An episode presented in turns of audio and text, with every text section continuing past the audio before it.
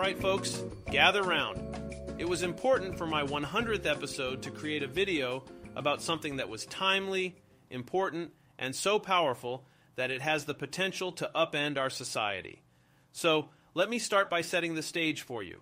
You're scrolling through your social media feed when suddenly you stumble on a picture of Taylor Swift doing something that's not very Taylor like. You're shocked, dismayed, sad, and disappointed at your hero. How could Time's amazing Person of the Year do something like that? The truth may be stranger than you think. What you've just seen is not actually Taylor Swift. Rather, it's what's known as a deep fake. A deep fake is like magic, where someone uses fancy technology to make it look like someone is saying or doing things that they'd never actually say or do. For those of you who aren't familiar with deepfakes, think of them as a super advanced version of the face swapping filters that the social media platform Snapchat offers. Only instead of just swapping faces for fun, deepfakes can be used to create extremely convincing videos of real people saying or doing all sorts of wonderful or terrible things. Deepfakes aren't just harmless pranks. They're so deceiving that they have the potential to harm reputations and perhaps ruin careers. Worse, although making deepfakes used to be expensive and extremely difficult, now, with the power of AI and some nifty software, almost anyone with a computer can create a fairly reasonable deepfake. How reasonable? Well, let's start with this little tidbit. I am not really David. I mean, sure, I obviously look like him and speak convincingly with his voice, but I'm 100% not David. David isn't saying these words. In fact, this isn't even a recording of his voice saying these words. Nope. An AI platform constructed his voice saying these words for him. Hashtag creepy. Here, I'll prove it to you. Same voice, right? Only now, I'm a totally different person. Heck, I'm a totally different race and gender. If you want final proof, here's something that David would never actually say on a public facing video I eat my own poop. Honestly, it's a long time habit. In fact, I really just like the word poop, and sometimes walk around saying it all day long like this Poopy, poopy, poop diddy, poop diddy, poop, poop, poop. Uh, wow, that was super creepy and kind of shocking. I mean, it's me, and I'm watching it, and it's kind of shocking. And when I say it's me, I mean this. What you are watching now is the real me, and I'll prove it to you. And I'll prove it to you by doing two things that you will never see, at least for the moment, in a deepfake AI. Ready? I'm going to turn around and look to my left and to my right. Right now, that's one thing you never see. Here's another thing you never see somebody backing away from the camera or going all the way up close to the camera. For the moment, at least now, those things don't happen in a deep fake. I'm guessing they probably will start to happen in the not too distant future. Computer programming power is only going to increase with time the servers that run these deepfake platforms will only increase with time. It's only a matter of time. So, learning how to spot a deepfake is going to start to be really important.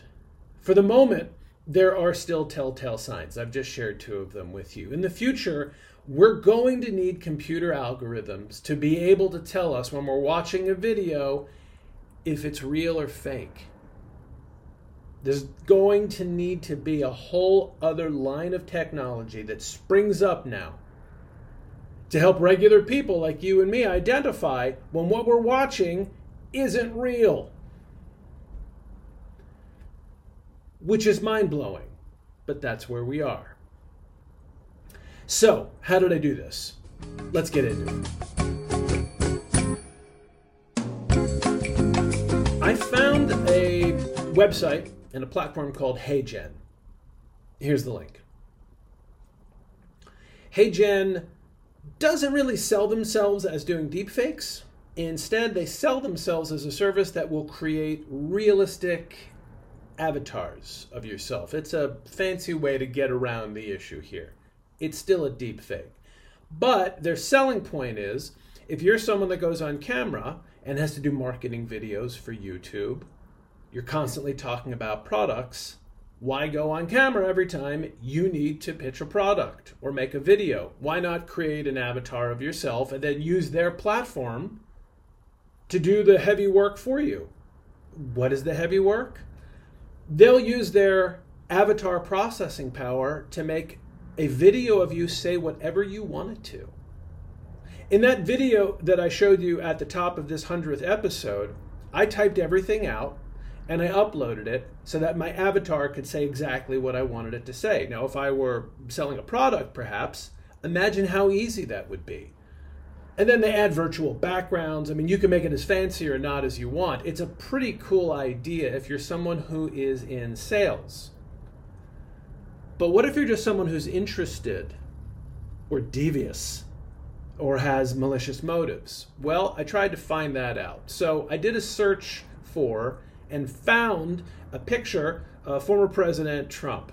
And I tried to upload that picture so I could create a, an avatar using someone else's picture. And I got this message from the HeyGen platform. Check this out. So they've got some algorithm into which they have fed other people's biometrics so that they know if you are uploading a picture of someone famous that they can deny your ability to use that. Okay, that's a pretty good check and balance. How far back does it go though? Does it go back as far as say Richard Nixon?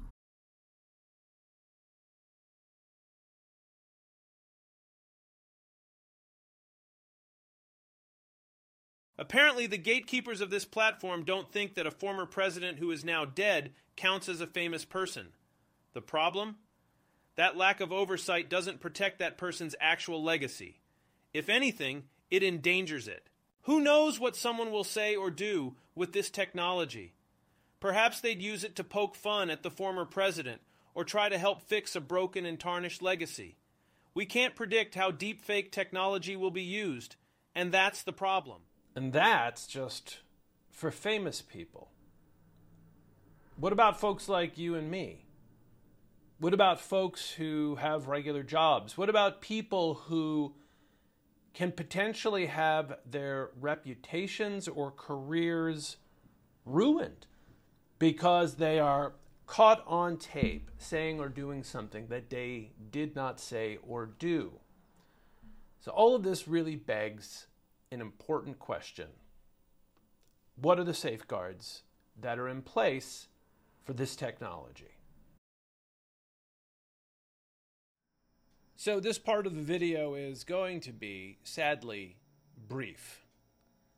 In terms of federal legislation and protection in the United States, while there have been bills proposed in Congress, none have passed. So, at the federal level, there are no protections in regards to AI generated deepfakes. Most recently, in October of 2023, Ron DeSantis employed this technique. He created an AI generated deepfake set of images that seemed to show President Trump hugging and kissing Anthony Fauci. It looked like this. The problem? Both of those images weren't real. Just last year, also in 2023, when current President Joe Biden announced that he was going to be running for re election, the Republican National Committee, or RNC, released a video showing all kinds of awful scenarios taking place in the United States. Migrants surging over the border, China and Taiwan engaged in war, bombs falling on U.S. cities, nuclear apocalypse. However, none of the footage in that ad was real. So, what do we do? Legislation is needed. Call up your U.S. senators and your U.S. congressional representatives and let them know that this is needed right now. And when you do, make clear to them that this isn't just for you, it's for them. AI deepfake technology can not just ruin your career and your reputation, but it can and probably will be used to ruin their reputation and careers. Let them know it is required. And specifically, that it's required to prevent the misuse of this technology. When I say misuse of the technology, I mean it. Don't blame the tech. Technology has been around since the dawn of humanity.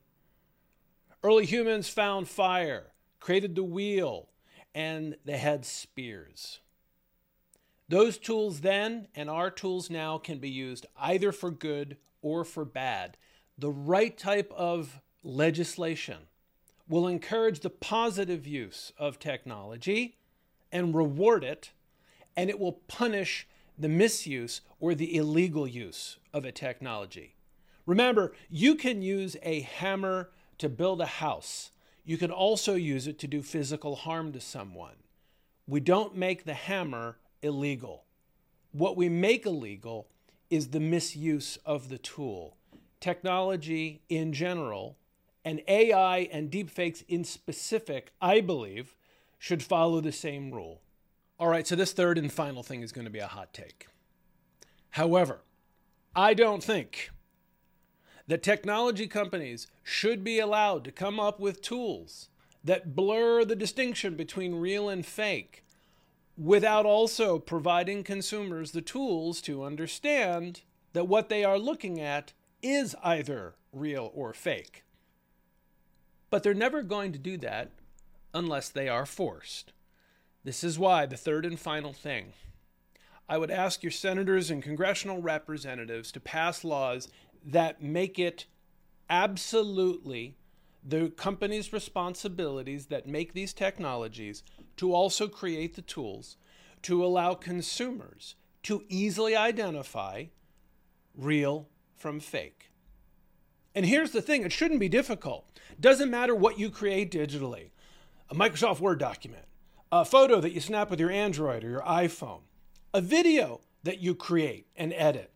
All of those digital files, every single one of them, has digital fingerprints. There are markers on them that identify them in particular ways. It is not that difficult. And the technology companies that are making a profit off of their technology that blurs the distinction between real and fake should be held accountable by law to make sure that consumers know the difference between what is real from what is not real. I don't think that's asking too much.